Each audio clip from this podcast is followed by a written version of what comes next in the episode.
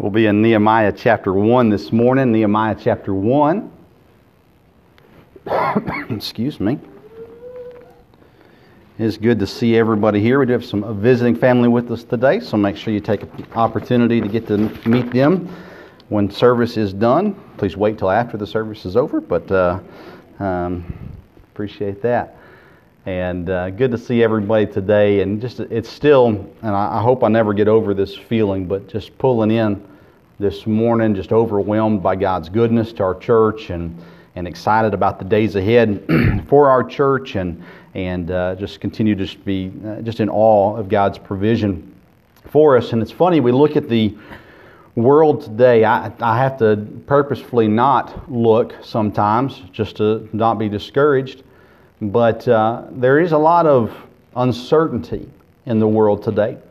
And the one thing that is stable in all of life's uncertainty is God. And I was praying about which direction to go. Um, I'd kind of finished up preaching on the things that I wanted to as we moved into the new building, and and I was kind of through all of that, and so praying which direction to go, and and uh, settled on Nehemiah. And we're going to look through the book of Nehemiah over the next several weeks. And, um, and I want us to learn some things. For some, it might be a familiar uh, passage of Scripture, familiar book of, of the Bible that you maybe you've read and studied and heard sermons on before. I think there's obviously in, in, in every passage of Scripture there's things we can learn, but and what's going on today, as Christians, we would all say we want to see revival in America. As Christians, we would all say the answer is God, and we, we, we claim that, but we don't always live that. There's a difference between knowing it to be true and then putting it into action. And I think in Nehemiah's case, we see not only the belief that God can, but and the dependence on God to do, but also the action and the work put in necessary um, to have God use us.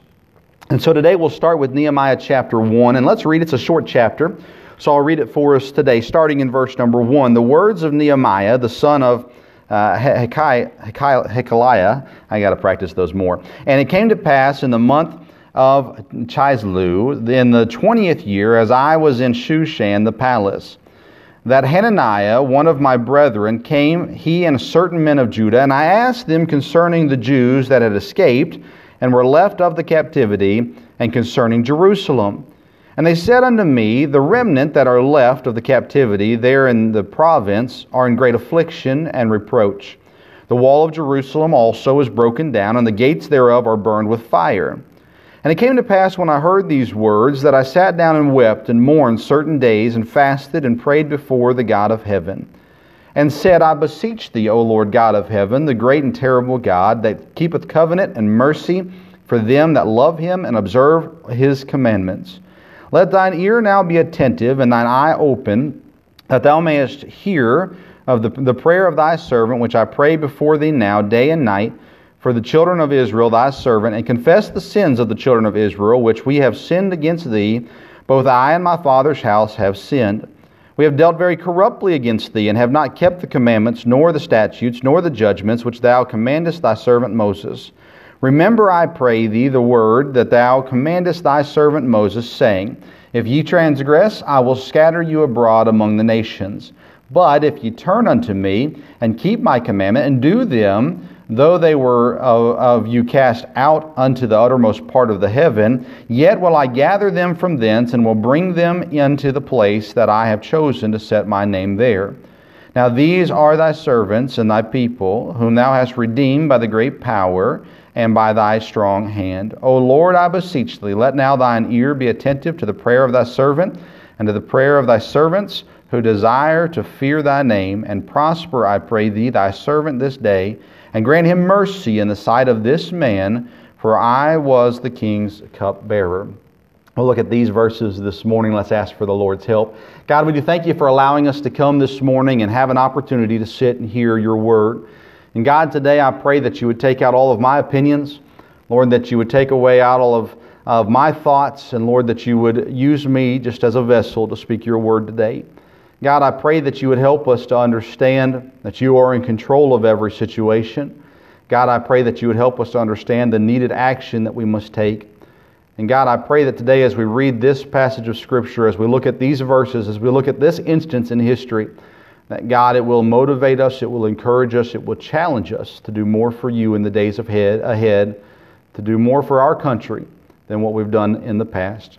Lord, I pray that you'd help me to present these verses clearly and correctly, and I pray this in Jesus' name. Amen. Here we see in Nehemiah chapter 1, uh, I've titled this message, See the Need, Take the Lead. Uh, when I was in charge of a group of high school young men uh, in, at the camp that I worked at, we, uh, I oftentimes would teach them every summer, I would teach them this, this little thought see the need, take the lead. Do you see something that needs to be done? If you do, then do it. Go ahead and take care of it. Don't overlook it. We did the old trick where you throw a rag in the middle of the floor of the kitchen and watch how many of the guys would walk over the rag and which person would stop and pick up the rag and put it where it belonged. And it was just a simple test, and I did it nearly every summer at some point throughout the summer just to see who would see that there's a rag in the middle of the floor, something so simple. And even in the, the busyness of the meal service, would stop, pick up the rag, throw it in the dirty rags. Um, one time someone picked it up, put it back in the clean rags, but uh, uh, I appreciated the effort nonetheless. But that thought of see the need, take the lead. Why wait for someone else to do something that you see needs to be done? Why expect for other people to do what you're not willing to do yourself? And I think Nehemiah is a great example of this thought of seeing a need and then taking action, taking the lead on the need that he saw. And so those are our two points this morning see the need and take the lead. Number one, see the need. the book of Nehemiah is not written to America. I want to make sure that we don't confuse it. Uh, the church of Nehemiah is written and it talks about Israel and the nation of Israel, the promises that God made with Israel. But having said all of that, we do understand that God also tells us throughout Scripture that if we obey Him and if we follow Him, He will lead us in the right direction. He will take us to the places that He wants us to be, and He will take care of us, not only along the way, but as we arrive as well. And here we see a need that was saw or seen. I'm not sure the correct grammar on that. Verse number two, it says, Hananiah and one of the brethren came, he and certain men of Judah, and Nehemiah asked them concerning the Jews that had escaped, that were left of the captivity. So they were not in Babylon, they were back in Jerusalem. And so he asked them about them and the things concerning Jerusalem. And they shared with Nehemiah the need that was there. The remnant that are left in verse number 5, uh, it says they are in great affliction and reproach. And the walls of the city of Jerusalem also is broken down, and the gates thereof are burned. So there is little protection left for those that are there, and they are under a great reproach. They are under great affliction. It's interesting when we're talking about a need because in America today we would say we see a need. I would hope so. If you don't see it, then, then you're blind. There's a great need in America today. Uh, one of the greatest needs, we know the greatest need is God. One of the greatest needs that we're dealing with in America today is truth. We just need someone to tell the truth. Uh, we are so caught up on our opinions. If you remember uh, when talking about Noah, um, God talks about the fact that everyone was doing right in their own eyes. They were doing as they saw fit to do. And throughout Scripture, we see that in different parts of history where everyone was just doing whatever they wanted to do. And in today's time, we're seeing the same thing. It's true today as it was back then, where people are just, they're doing whatever they want. And they're saying whatever they want to say that will match what they want it to accomplish. And it's happening in, in every side of America. It's not a one sided issue, it's, it's, it's double sided or triple sided or quadruple sided, however many sides there are. We're having a problem with people just not telling the truth. And so we come across this area, and I, it's one of the areas where I could say if you see a need for truth, then share truth. And we struggle sometimes because we see something and it finally fits our narrative. And so before finding out if it's actually true or not, we just start telling people about it. And that's going to be harm to our ultimate um, goal of sharing the gospel if we're not telling the truth uh, in other areas of life. People are going to see your bias, they're going to see your, uh, uh, your agenda by your lies. It's the easiest way to tell someone's agenda is by their lies. And so we see that in America today, it's a great need that we have is truth. Another great need that we have is peace. Peace is one that, that I desperately desire to have in our country. There are enough people in this world that don't like us as Americans that it's important that as Americans we like each other. We treat each other respectfully and peacefully. And again, it can be through physical uh, uh unrest, it can be through emotional uh, uh, violence uh, or, or that attacking mentality. But we need some peace. But like I said, the greatest need that we have in America today is God. God is the one, the only one that can make things better, lasting better. Someone might be able to come in and help bring instant peace, but not lasting peace. And we see that God is the answer, but when we look at the needs in America today, I have to ask the question are you concerned? Not just are you concerned for yourself and for your family and the well being of them, because I am concerned about that, but are you concerned about the, uh, the lack of God in our country? Are you concerned about the, the mentality that our, much of our country seems to have? That it doesn't matter what's right, it doesn't matter what's moral, it just matters whatever we want to do. You need to be okay with it, and you need to get on board with it. You see, here there was a need in Jerusalem. And as they shared the need with it, we see concern in Nehemiah. He was concerned enough, number one, to ask. He asked. These men came and he said, Can you tell me what's going on with the remnant, with those that have escaped, with those that are still in Jerusalem? How are things going there? You know, it's important that we ask questions. Sometimes we, um, we think that it's wrong to ask questions. It's not wrong to ask questions. There are things in the Bible that sometimes we go, I don't understand that. Well, ask. Study for yourself. Ask the Lord to help you and ask someone else to help you. There have been times where I've met people and they've said, Well, I've always been told this and I've always been told that, but I'm reading my Bible and it seems to contradict what I've been told. I said, Well, did you ever ask your pastor about it? Well, no. He's smarter than me. Well, you might be surprised. You guys aren't, but you might be surprised. Maybe your pastor isn't smarter than you. You know, we have to ask questions in order for us to be concerned about our country, we have to ask questions. I've learned a lot over the last three years about our country that honestly, I think I was just willfully ignorant about. I said, Well, me and my family, we're not that way, so I'm sure it's just being overblown. Well, then I started asking questions. We had Brother Adrian in to preach for us a few years ago, and he preached our, our week of revival for us. And and uh, I, I asked Brother Adrian over dinner some of the things. I said, What have you dealt with specifically in church that, um, that maybe I would not be aware of, or maybe that I, you would think that I would just kind of overlook? And he started talking about the things that his dad went through as an African American in North Carolina. And in the church, this is not just in the community, this is in the church, things that were said to their family. Brother Jeremy came and preached for us not uh, uh, back last February, and uh, we were talking about the topic of racism within the church, and and and Brother Jeremy shared a story about, and I think he shared it maybe uh, it was maybe at the pastors' conference, but he shared uh, about a pastor that he served under, and things that he said about kids that they didn't want to come to the church on the bus. And I thought that, I mean, that was, you know, now, what, 25, 26, 30 years ago.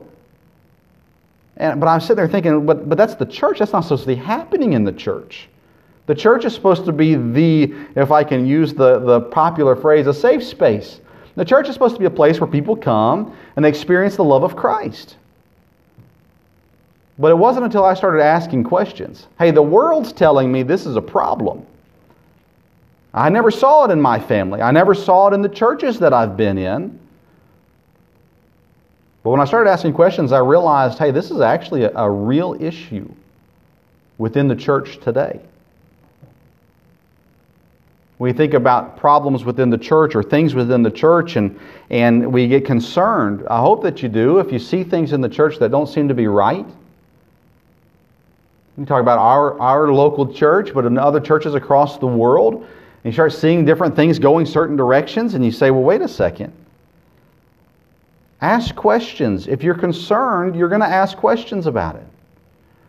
You can't assume things. You can't just uh, uh, figure because you're not a certain way that everybody else is not a certain way either. If you start asking questions, start asking questions in the community. I ask people, coworkers, I ask people that I meet and have conversations with different things about what they think of church, how they view church, how they view their church, how they view church as a whole, if they think anything about our church without ever being there, things like that. It's good to ask the questions. What about in your family? Things go on within the family sometimes, and, and we begin to get concerned about it. Whether it be within a marriage relationship, whether it be within a parent to child relationship, whether it be siblings, whatever it may be, and, and we start to see some concern. And so oftentimes we just say, well, it'll pass. It'll get okay with time. It'll be fine. I'll just ignore it and hope that it goes away. Ask questions. We talk about relationships, conversation or communication is so important and so crucial. Sometimes, as married couples, we get to the point where we kind of ignore the problems because we're afraid of the communication that's going to follow, the confrontation that may follow. But it's not going to get fixed if we ignore it. If there's concern, we ask questions about it. We see our kids do certain things, act certain ways. My first reaction when my kids do something they're not supposed to do is not to get upset, but to get authoritative. Why are you doing that? But I don't give them a chance to answer. Do it this way. Stop doing that. You know, and there's time for that, but there's also a time where we have to, when we see a, a concern with our children, we need to have a conversation. Hey, really, why are you doing that? Why have you started doing that? Why have you been acting like this? Why have you been talking like this? Those sorts of things. And some of it you may know already just as a parent, but there are other things that we have to understand. If we're concerned about it, we need to ask the questions. Nehemiah was concerned about Jerusalem and the people that were there, so he asked. Get others' thoughts on it. We're often unaware of reality. I learned this through working in the ministry at the camp. I grew up at the camp. I spent 26 years there. My parents worked there. And so I saw everything from the inside out about the camp. People would say, Well, I don't like this about the camp, and I'd get defensive about it. No, no, you don't understand. Well, all of a sudden, I left the camp and I was on the outside looking in as a pastor taking kids there for the summer. And I saw things. So I went and I talked with the staff and just let them know hey, you know, from this side of the things, this would be more helpful if, we, if you did it this way. It was just a different perspective. Now, listen, God's perspective is the ultimate perspective we need to care about. I'm not saying that we listen to everyone else's opinion because everyone's got one, and sometimes their opinion doesn't match up with God's opinion. But when you're looking at things and you're seeing things, it doesn't hurt to ask and, and see what some other people are thinking. I enjoy asking people who visit our church, hey, what did you like? What did you dislike? I've talked with people who, uh, guest speakers who come in and preach for us, evangelists and missionaries. And I'll ask them, hey, I'll ask about the place we put them in. Hey, would you continue to put people there? Was it okay? Was it nice enough? Was it, was it something that you'd go, boy, uh, you know, I want to be nice, so I'm not going to say anything. But then the next person comes and they're going to be nice and not say anything either. So if it's something that we need to change, let us know. Hey, what did you think about our people? Were they kind? Were they nice? Uh, what did you think about different things? And just to hear opinions and thoughts. You know, and I look back at our country and see the problems in our country today, and, and sometimes I am unaware of reality because I've never talked to someone who thinks differently than I do. I'm not asking you to change your, your convictions or your standards or anything like that.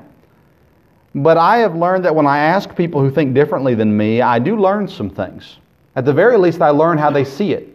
At the very least, I learn how they view me and how I share my opinions. And it's helpful. Our theme this year is to love our neighbor. We can't love them if we don't ever listen to them. And again, that doesn't mean that we do what they say. It doesn't mean that, that when they say, well, um, I don't like your church because your pastor wears a suit and tie. Now, I've never heard that before. It's just an example. I don't like your church because your pastor wears a suit and tie. Well, it doesn't mean that we're going to go, Pastor, you can't wear a suit and tie anymore. Now, listen, suit and ties, you're going to find it in the Bible. Uh, but I do believe that it's important, and I've always took the view of, hey, well, if I'm going to wear a suit and tie to a funeral, and if I'm going to wear a suit and tie to meet important people, I'm going to wear a suit and tie to, to go to church. And I don't wear a Wednesday nights. Some, most of the time I'm in a polo. So it's not like it's it's a dead fast. You got to wear a suit and tie. And I've never never told anyone here or in Indiana, at the church I pastored, what they should wear to church. I don't want to get off on a rabbit trail here, but it's good to know what people are thinking. It's good to know why they, they and most of the time their first the first words aren't aren't the true issue, because um, we've had people leave the church before, right? and you ask them, hey, you know, why'd you leave? And they'll tell you something. And if you keep asking, you'll learn a much deeper issue than, than the reason they gave you originally. But it, it helps us to get others' thoughts, to know what they're thinking. I've always said um, when it comes to the version of the Bible, when we use the King James Version, and for me, I always grew up with it, and it was always what I was told what you're supposed to use, but I'd never done any real thought on it. And as I pastored in Indiana, all of my friends from college were switching to different versions. And so I reached out and had a few conversations with a couple of them. Hey, why are you changing? Why are you doing this? Just to kind of figure out why. Every single one of them, by the way, read a book and, and followed that guy in that direction. Uh, that's why I don't read books. Um, no, I'm just kidding. But uh, all of them did that. And I remember sitting there and I began to study it. Had books and I began to study the books. And I stopped and I said, I, I realized if you wanted to study it, you're not going to find a unbiased opinion on the issue. You're either going to find a pro King James person or an anti King James person. And, and so, whatever you read from both of those, for me, it's just too much work to puzzle it together. So I closed the book that I was reading, I stuck it on the shelf, and I began to pray. I said, Lord, I've never asked you what Bible version you want me to use. I've always been taught this way, but in recent years I've heard other opinions on different things. Well, Lord, I realize I've never asked you. And three days I prayed, not continuously for three days, but three days I took time to pray on the matter. And the Lord gave me perfect peace and led me perfectly to stick with what I was using, the King James Version of the Bible. Now you can argue, and there is ways to argue why you should. There's you go into the text and you go into different things. I don't do that. I don't have that conversation with people. Anytime that someone wants to argue with me about versions of the Bible, I tell them, hey, I've prayed about it and I know what God wants me to use. So for me and my house, and as the pastor of the church, my church, it's God's church, but the church that I pastor, we're going to use this because it's what God's told me to use. And that's as simple as an argument, honestly, that, you can have. If you know what you're doing is because God wants you to do it, that's the end of the story. But you know, something that has been helpful to me is to read others' opinions. I don't spend a lot of time, all, most of you know I don't like to read, but, uh, so that helps me in this matter. But I don't spend a lot of time studying out other religions. I don't spend a lot of time studying out others' uh, opinions on different convictions or standards that I have. I, I don't do that because for me, it's, I've made it a matter of prayer, and it's just that simple for me. But I do ask someone who thinks differently than me. In, in all the jobs that I've worked, I've asked people, what do you think about heaven? What do you think about hell? What do you think about going to church? What do you think about reading your Bible? What do you think about this and that and different issues? And I hear what they say, and it helps me because then I take it to the Lord in prayer and say, Lord, how can I, if I'm right, Lord, how can I help them see what the Bible teaches about it? If I'm wrong, Lord, help me to change. And we go through these things, but it's a matter of there's a need that is there. Your coworkers, there is great need with your code workers. They need Jesus. Many of them are unsaved. Many of them, if they were to die today, they would go to hell.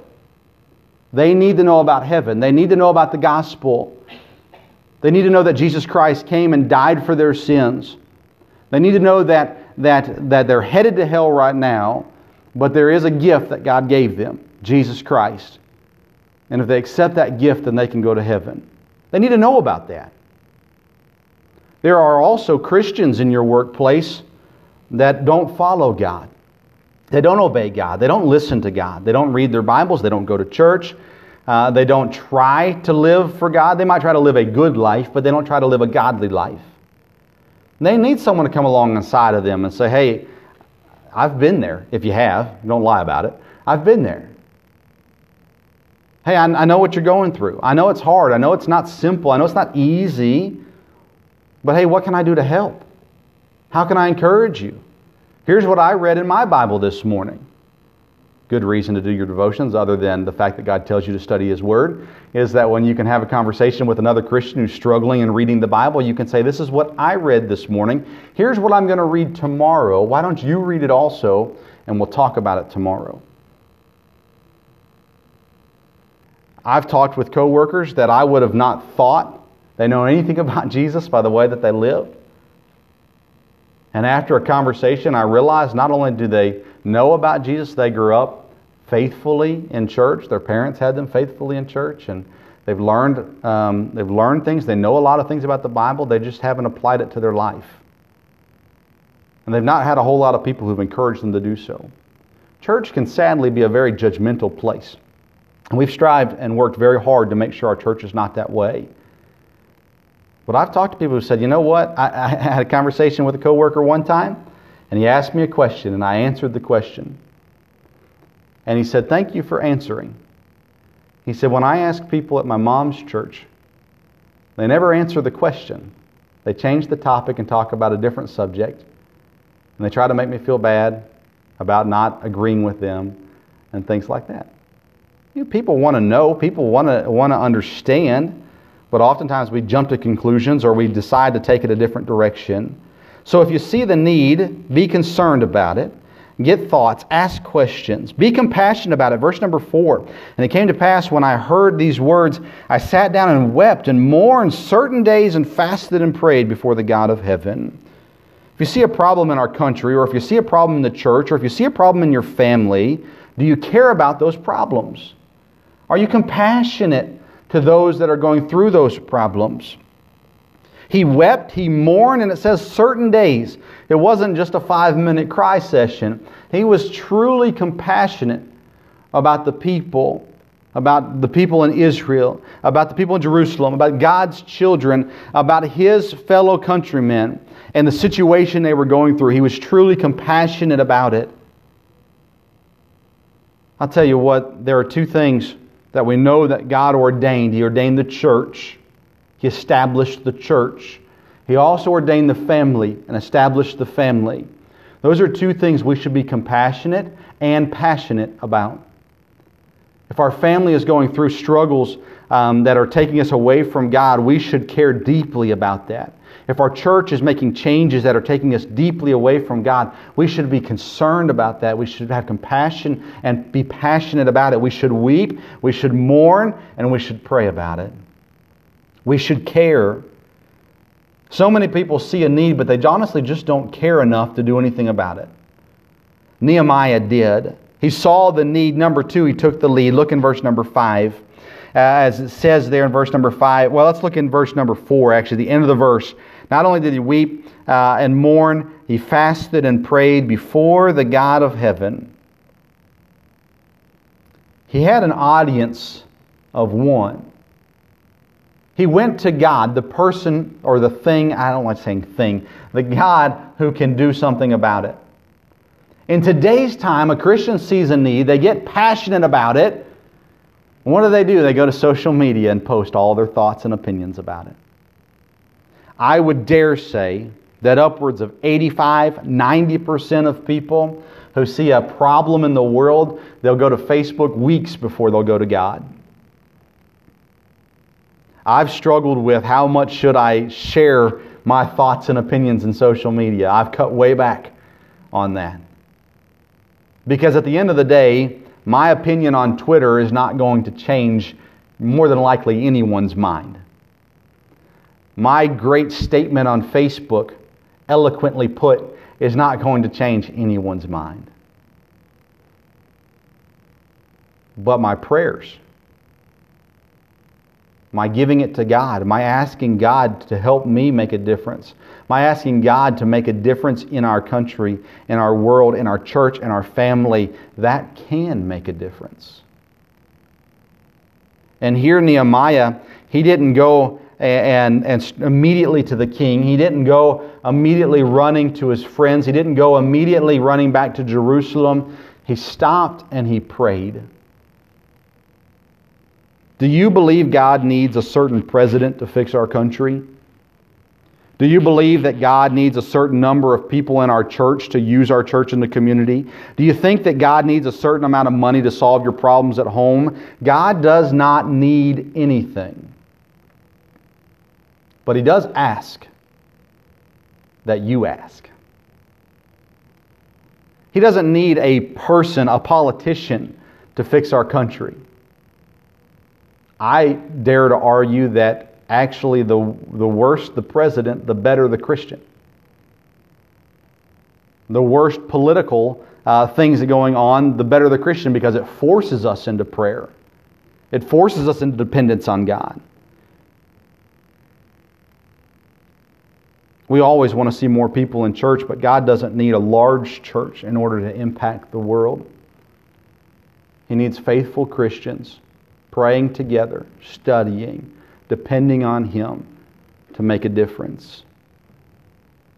God doesn't need finances, he, He's got everything that He needs to solve your problems. Oftentimes, and money is a major issue when you're looking at divorce, when you're looking at um, just stress in the home and things like that. Finances is one of the top uh, um, issues that people bring up when they're talking about these problems that they're having. And oftentimes we go, well, we just need a little more. We just need a little more. If we just had this amount, then we could, this would take away all the stress that we have. You've heard the, the phrase more money, more problems. In ministry, I've always heard more people, more problems. At the end of the day, there's going to be problems. The question is, how are you taking care of it? When you see a need, the first action you should take is prayer. Take your concern, use your compassion, and talk to the one who can do something about it. I promise you, the people on Facebook won't miss your opinions. But you can see true action, you can see true difference being made if you just go to God with it. In verse number five, we see it. So Nehemiah opens his prayer and he said, I beseech thee, O Lord God of heaven, the great and terrible God, that keepeth covenant and mercy for them that love him and observe his commandments. Daniel and Daniel chapter 9, verse number 4, opens a prayer nearly identical to this verse.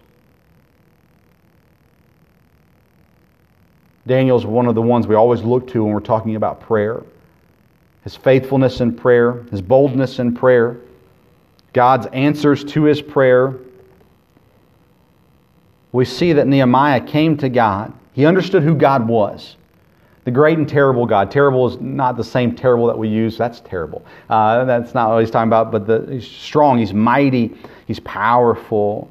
He keeps his covenant and mercy, and listen to him for them that love him and observe his commandments. And we've talked about this many times, but in today's world, people are going, why isn't God doing something? Well, it's because you haven't loved him, and because you haven't kept his commandments. It's because you're not a good child. God's not going to reward your disobedience. Nehemiah understood that. He had no excuses. He goes on and says, Let thy ear now be attentive, and thine eye open, that thou mayest hear the prayer of thy servant, which I pray before thee now, day and night, for the children of Israel, thy servants, and confess the sins of the children of Israel, which we have sinned against thee. Both I and my father's house have sinned. We have dealt very corruptly against thee, and have not kept the commandments, nor the statutes, nor the judgments which thou commandest thy servant Moses. There's no excuses in this prayer. Nehemiah said, We're sinful. We're wicked. You told us, he goes on in verse 8, you told us that if we sinned, if we didn't obey, that you were going to scatter us. Lord, we sinned. God, we've done wrong. God, we've lost priorities. God, we've, we've went away from you. No excuses. There's no passing of guilt. Nehemiah doesn't go, Lord, I've been obedient, but these filthy, rotten sinners haven't. That's not the way Nehemiah looks at it. Lord, I've sinned and my, my father's house has sinned. We have all sinned.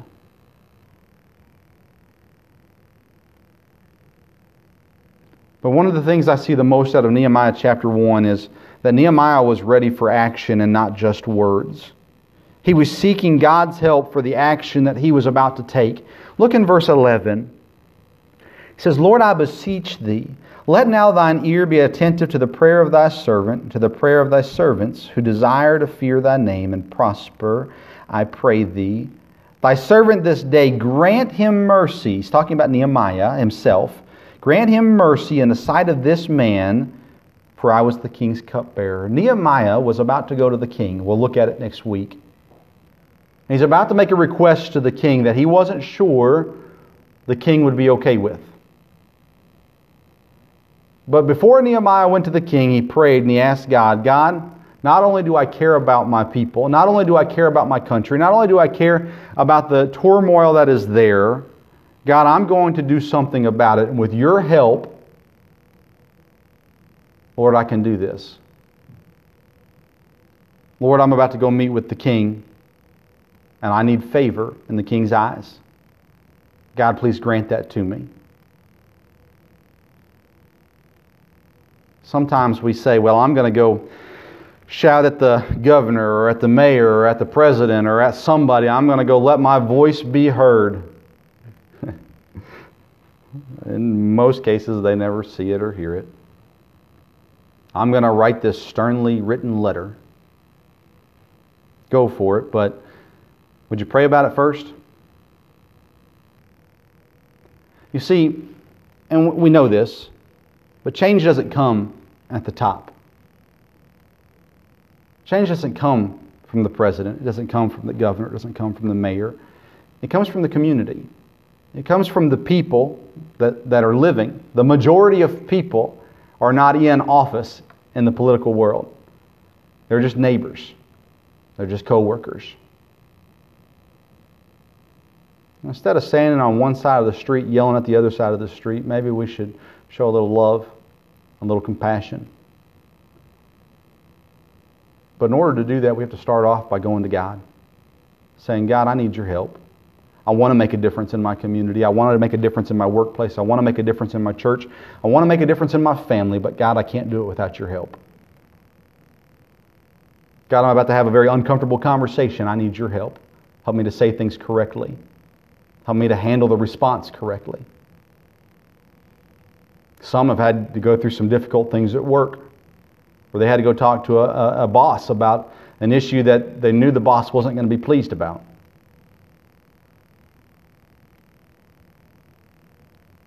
We go to God. Say, God, I need your help. Lord, I know you can get me a different job, but I'd kind of like to keep the one I got. Can you help me not get fired? Show me some favor.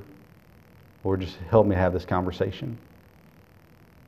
Lord, I, me and my spouse need to have a conversation. I don't know how it's going to go. Lord, I need your help. God, as a parent, I, I need to have this conversation with my child, and I don't know how to do it. I see their heart going a direction I just, it really scares me. God, I, I want you to hold their heart. I want you to keep their heart. I want you to, to help them love you. God, help me to parent correctly. Help me to have a wise conversation. I'm thankful for our church, and I'm so thankful for your spirit and how you respond. You know, we, you know, we don't have a church that's run by one person. We don't, we don't just do whatever the pastor says. I'm thankful that people ask questions and we talk through things and, and things like that. But I know in, in my now 10 years of pastoring that I've had, I've had to have some conversations individually with church people as well as congregationally with the church that I was scared to death to have. You know what? If we see a need, in order to take the lead, we have to start with God. And then let God give us the wisdom and the guidance on the action that we have to take. Don't ask God for help if you're not willing to do what God tells you to do. It'll be very discouraging for you. Don't ask God for help and if you're not willing to do the work necessary to make the difference. Because God wants to use you.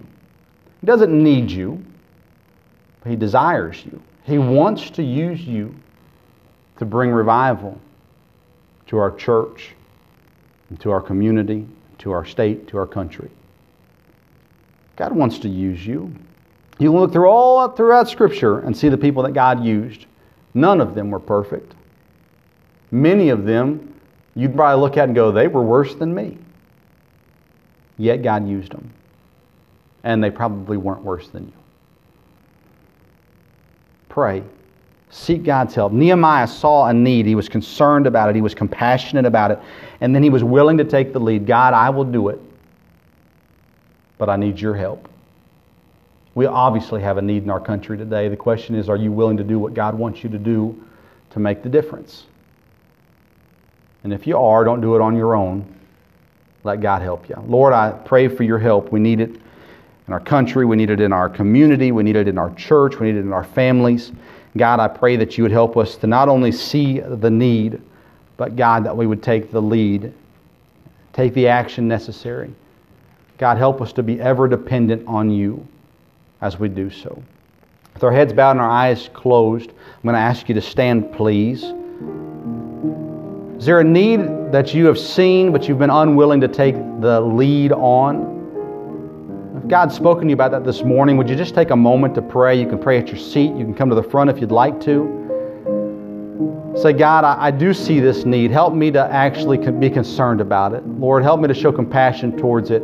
God, help me to take the lead in this situation. But God, I need your help to do it. This morning, would you ask for God's help? Maybe you can say, I know there's a need, but I really haven't even seen it enough to be concerned about it. You say, God, I know I should be concerned about it. Lord, would you help me in that area? If there's any area that God's spoken to you about today, would you take just a moment at your seat or at the front, pray about it before we close the service today?